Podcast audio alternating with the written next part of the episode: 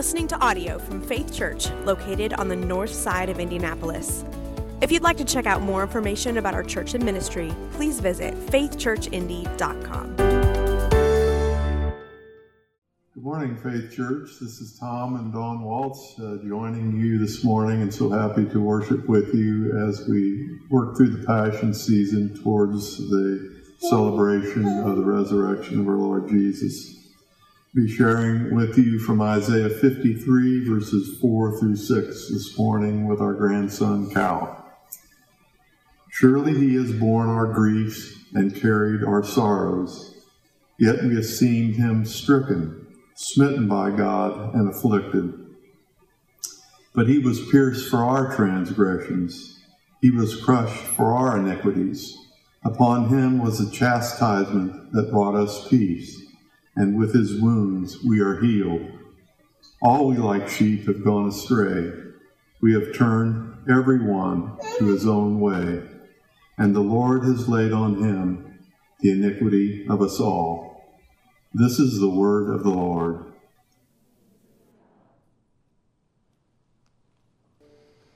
Y'all, it's been a year it's been one year since we worshiped together normally,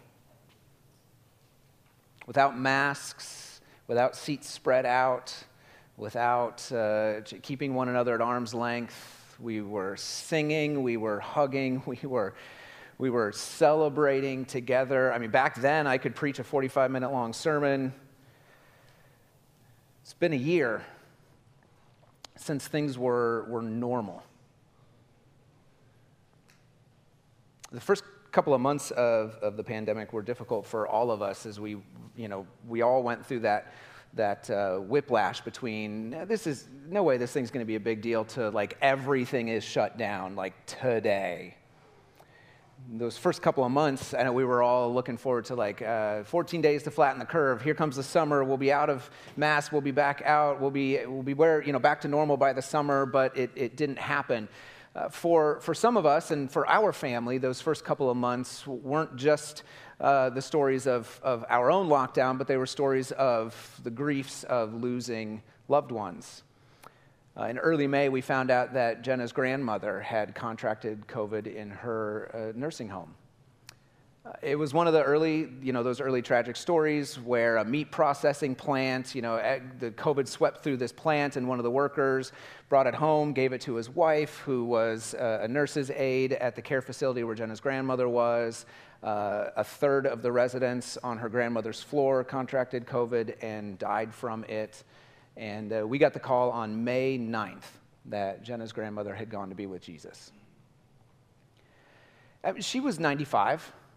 Uh, so we weren't surprised. I mean, every winter we kind of thought like this is probably the year that flu or pneumonia or something takes grandma because she's you know weaker every year. So we weren't surprised, but we still grieved. Uh, but more than even just grieving, I think what surprised us was our anger we were mad. And, and Jenna, Jenna said it best, my wife, she said it best uh, shortly after we received the news that Grandma had died. She said, I hate that now Grandma's name will be forever tied to this horrible, horrible disease. So, because of COVID, Grandma isn't a person anymore. Now she's a statistic. I've thought often in the months since then of her comment. It keeps bringing back into my own mind this, this fear. It's a real terrible fear that, that something that happens to me, something out of my control, something that I can't stop, that I can't prevent, that I can't change, some tragedy may happen to me that will be the defining event in my life, the thing that is, you know, has the last word in my story. Then, of course, my brain goes darker and thinks, oh man, there could be something, not something that happens to me, but something that I do that could be the last word in my story. I don't know if that's a commonly shared fear or if I am just more morbid and morose than most of you. But I got to imagine uh, there are quite a few of us who are concerned or, or lay awake at night wondering if that thing that happened to us, that tragedy, that diagnosis, that you fill in the blank, is that going to be the thing we're always known for? Maybe there's many more of us who lay, at night, lay awake at night wondering if that thing that we have done will be the thing that defines our stories. The words that you heard read already from Isaiah 53 are, well, they're words that tell us with, um, with just incredible poetic insight how God intends to bring a wandering world back to Him. But they are also words that show us, in that visceral way that only poetry can, exactly what God was willing to go through so that so that nothing done to us Nothing we've had to go through, nothing we've had to endure, nothing we've had to put up with, nothing that has befallen us, so that nothing done to us and nothing done by us will ultimately define us. If you're writing anything down, write that down because that's what I'm going to keep coming back to over and over in the next 20 minutes or so. Nothing done to us and nothing done by us will ultimately define us. That's the message of these three verses. And we're looking only at these three verses because that's all we need to look at uh, to understand how God and His Son define us. Not what's been done to us and not what's, what's been done by us. So let's jump into verse 4 and take a, a closer look at these verses. 4, 5, and 6, by the way, of Isaiah 53 are the middle part of a five part song about the servant, the servant with a capital S, the servant who 700 years later we'll find out is Jesus.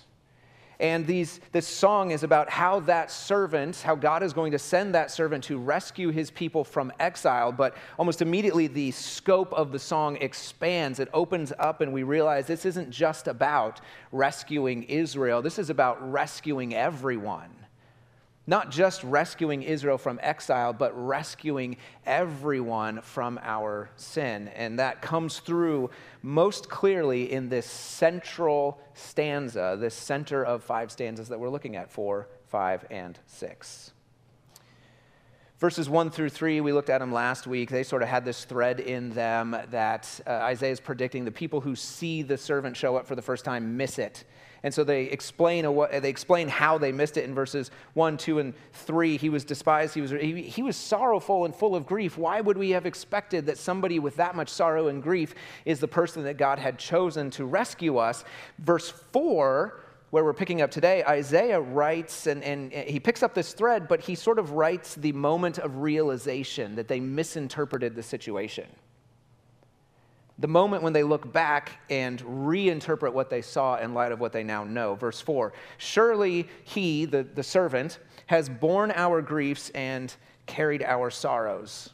Yet we esteemed, we thought he was stricken and smitten by God and afflicted.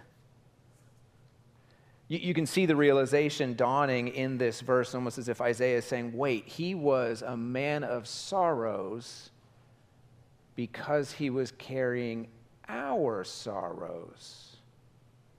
But he, he was a man of griefs because he was bearing our griefs. That makes sense now. We thought he was being judged by God, stricken, smitten, and afflicted for something that he had done, but that wasn't it at all. He was being judged by God for something that we had done, something that had been done to us. Let's camp on just this first line for a moment. Surely he has borne our griefs. He has borne is more literally a he has lifted up our griefs, our sorrows, all the things that are done to us. He's lifted them up and he has carried them. More literally, he has shouldered them, put them on himself, borne that burden on himself, the burden of all the things that we have endured, all the things that we have suffered. All the things we've gone through, all the, the griefs and the sorrows, the infirmities and the sufferings, the illnesses and the pain, all, all different ways translators have renders those words, griefs and sorrows, have, have the, the weight of all of them have been moved off of our backs and onto his shoulders. All of those things that we use, we use mass words, gravity words, uh, weight words as metaphors to describe. Anything that you have said, this is weighing me down. Anything of which you have said, it's a crushing burden, it's a crushing weight. Anything to which you have given metaphorical solidity and heaviness in your life. This passage says, He has lifted it up off of your back and placed it on His shoulders. So Isaiah writes in verse 4, uh, saying, In some way that we don't yet fully understand until we see it in Jesus, that everything we've suffered, you know, the griefs and the sorrows, all the things that have been done to us, all of the things that we have endured. the, those unfulfilled quests for you know the rest that we never quite seem to find the happiness that's always like just over the next hill all of the tragic assaults the injustices that we bear up under all of all of the family breakdowns, all of the devastating diagnoses, all of the debilitating diseases, all of the crushing poverties, all of the marriages that have fallen apart, all of the heart wrenching disappointments that are suffered by you and by us have been lifted off of our backs and onto his shoulders. Surely he has borne our griefs and carried our sorrows.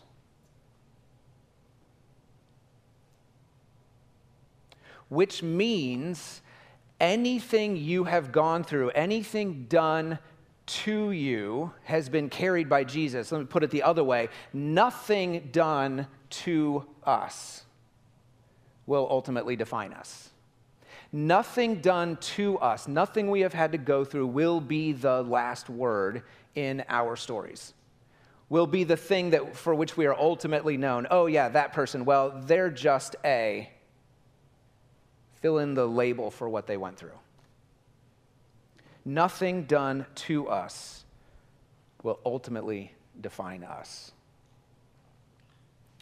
And that's just the first verse of three, as we continue on, there's more and even better news. Not just that nothing done to us will ultimately define us, but also that nothing done by us will ultimately define us. This is even better news. Look at verse 5.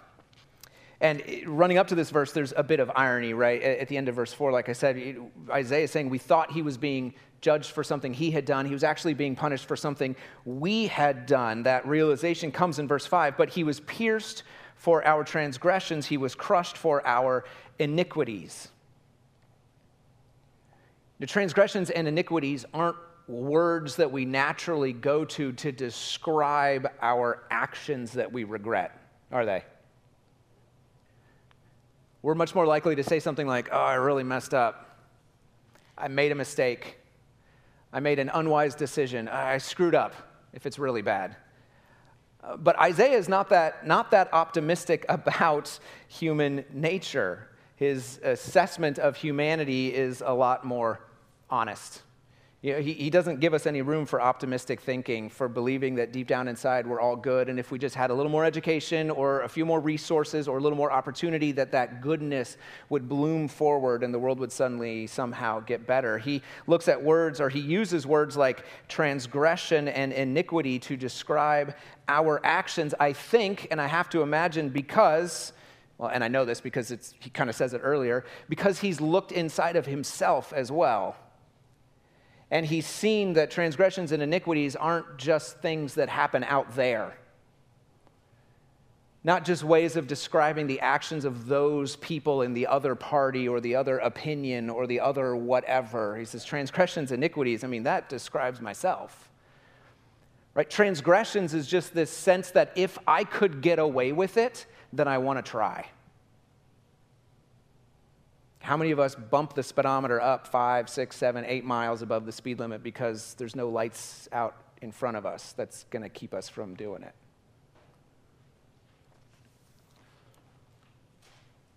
Transgressions, rebellions, iniquities. Iniquities is this word that, that sort of means like a twisting, like a curving in on yourself uh, like a concave mirror that takes any energy that comes into it and focuses it on the single point of the self. says the, the way he describes humanity is, uh, you know what we are? We're full of transgressions and iniquities. He would agree with the, the German philosopher Immanuel Kant writing 2,500 years later. Uh, or maybe Kant would agree with Isaiah when he says, Out of the crooked timber of humanity, no straight thing was ever made. And if that's not, you know, discouraging enough, he piles on with a, a metaphor in verse 6 about sheep. Look at verse 6. All we like sheep have gone astray. We've turned everyone to his own way. It's an incredible picture because it borders on the farcical. Uh, like we are all dumb sheep, aimlessly wandering, following our noses to whatever smells like greener pastures. It would be funny if it weren't so painfully true and personally insulting. Uh, authors writing on this passage have said that the point of using sheep is, as an analogy is that they, they personify or exemplify within themselves aimless, purposeless, wandering rebellion. Basically saying, like, it, uh, life's pretty good here, but what about over there? And just wandering off in search of something better with no clear goal, no aim in mind, not even knowing if there's anything better over there, just sort of wandering off. we don't, most of us, interact with sheep on a daily basis. So think of it more in terms of like your credit cards in your wallet. Uh, you don't want them to wander off for the same reason that a shepherd doesn't want his sheep to wander off. There's a lot of value wrapped up in those things. A more contemporary way of putting it would be something like We're all like credit cards who don't want to be safe in a wallet and used wisely, but want to be left behind at the mall or at the gas station so anyone can use us.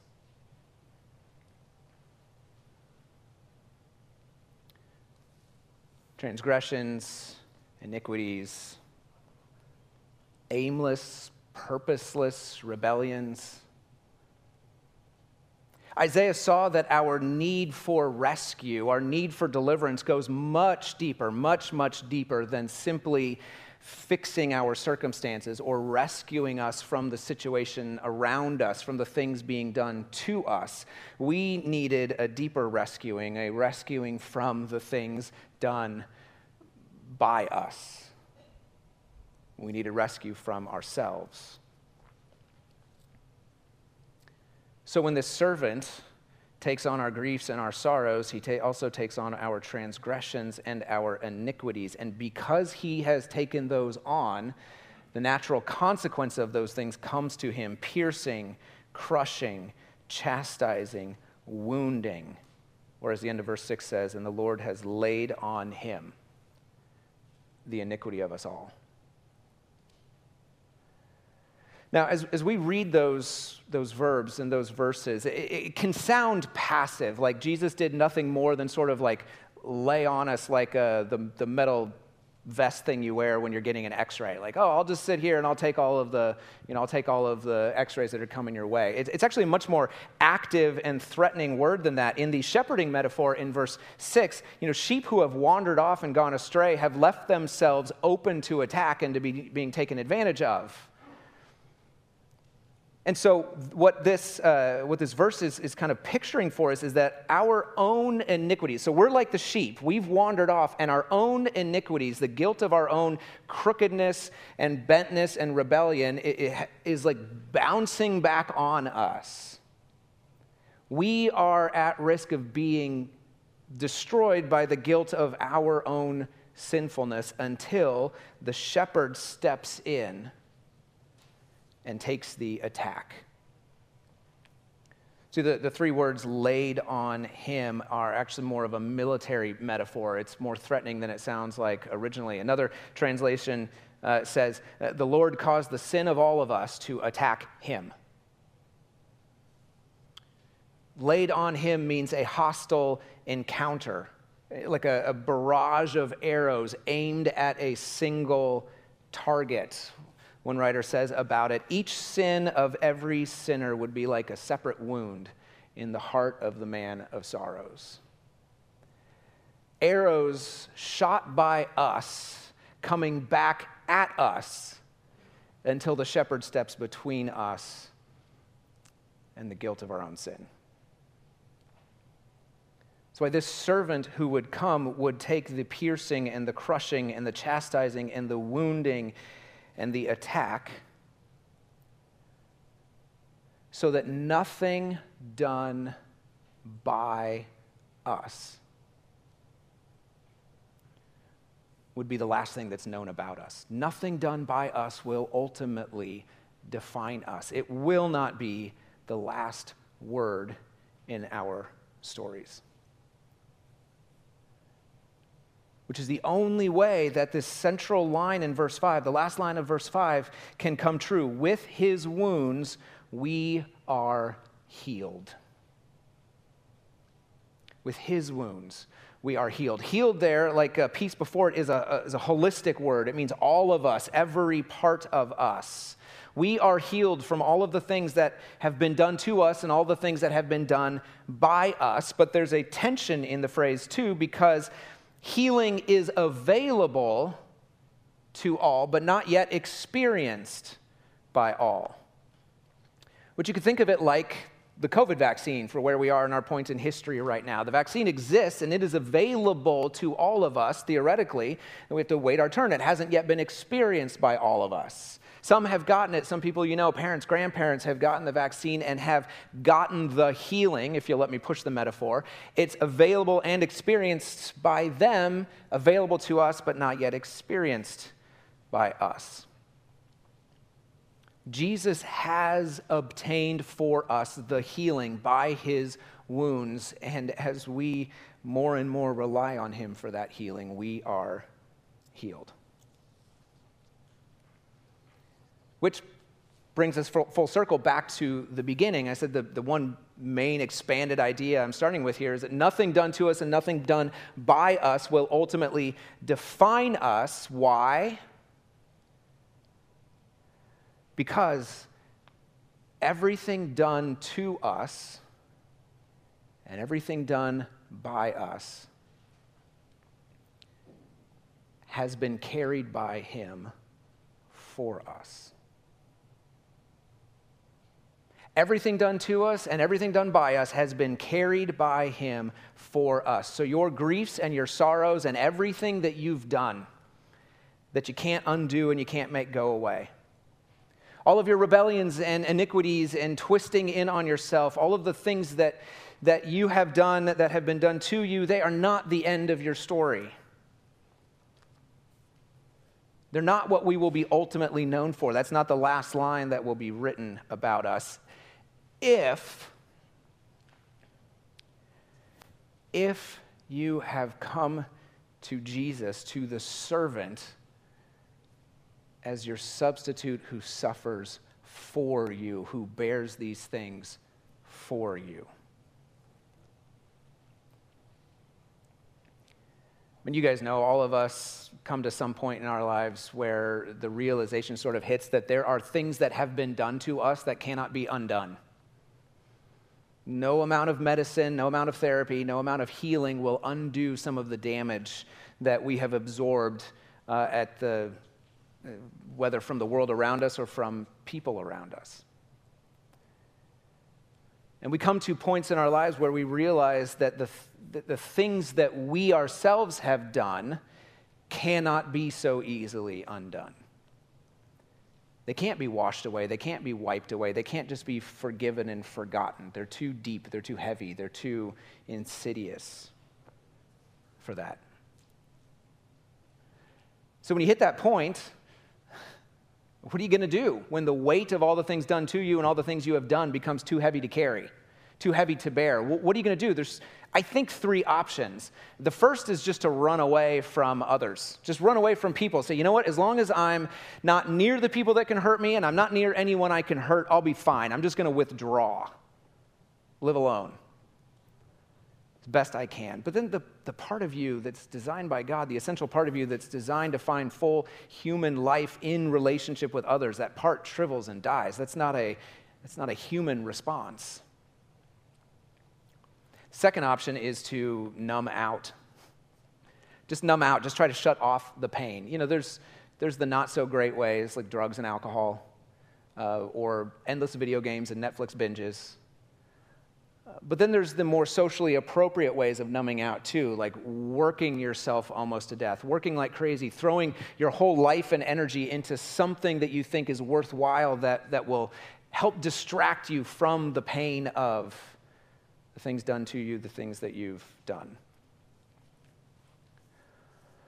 Neither of those alternatives sound that great. Thankfully, there's a third option, which is to ask the servant ask Jesus to shoulder the burden for you. And it's simple, but incredibly difficult. Because to do this, you have to be willing to admit that you have done things to other people, to yourself, and to God that cannot be simply wiped away. And you have to admit that there are things that have been done to you that you are not strong enough to bear up under on your own. Which really goes against the, you know, the way we're raised and taught to behave in our culture, that we can do it on our own. We can't. This, sense that there are things that we have, have done. The, the, the, Bible calls that, it uses the word sin to describe it, or transgressions and iniquities and rebellions. If you are at the point where you can admit that you have sinned against God and against the people around you, if you can admit that the burden of what you have done to others and what has been done to you is too great for you to carry or for them to carry, then you're at the place where you can ask the servant to bear that burden for you. And all you have to do is call out to Jesus and ask him to take the burden of that sin on himself. We call out to Jesus and say, I have done so many things that I cannot make right. And even if I could make them right, the very act of doing them makes them not right. But Jesus, you came in order to take, to bear, to shoulder the load of my sin on yourself. So we name what we have done we name what we can remember that we have done.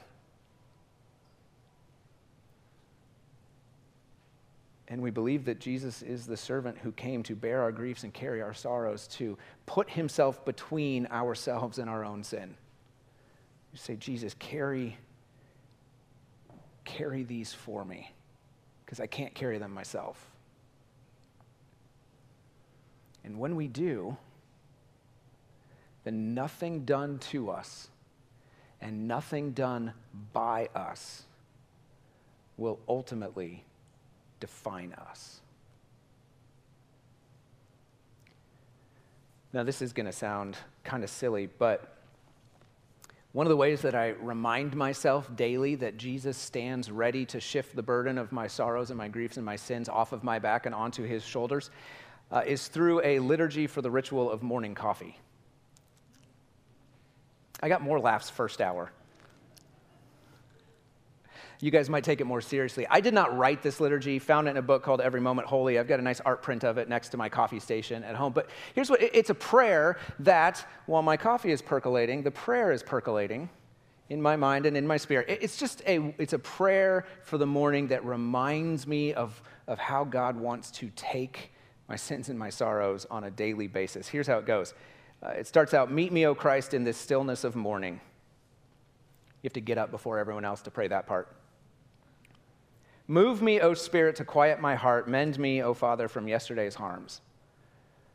From the discords of yesterday, resurrect my peace. From the discouragement of yesterday, resurrect my hope. from the weariness of yesterday. Resurrect my strength. From the doubts of yesterday, resurrect my faith. And from the wounds of yesterday, resurrect my love. Let me enter this new day aware of my need and awake to your grace, O Lord. Amen. It's a simple prayer that I use just to remind myself daily that Jesus stands ready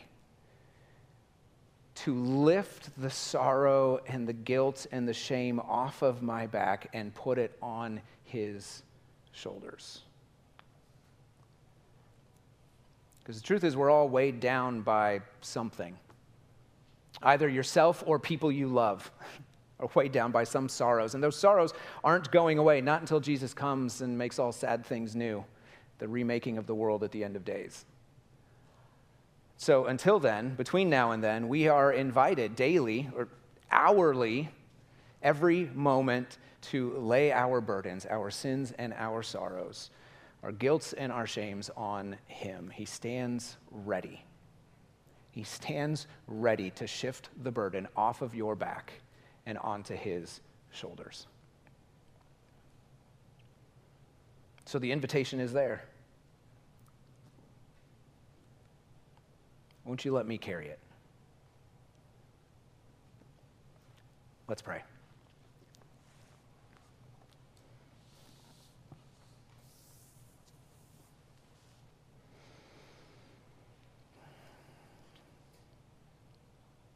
Father, we come to you confessing that our sins are too heavy for us to carry.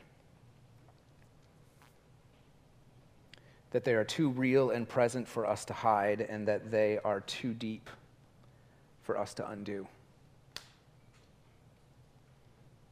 So we ask that you would forgive us for what we even hesitate or tremble to name out loud. That you would forgive us for what our hearts can no longer bear up under. That you forgive us for what feels to us like a consuming fire of judgment upon every remembrance. And Father, set us free from a past that we cannot change. Open up for us a future in which we can be changed. And grant us grace to grow more and more in your likeness. We pray this through your Son, our Savior, Jesus Christ, who lives and reigns with you and the Holy Spirit, one God, now and forever. Amen.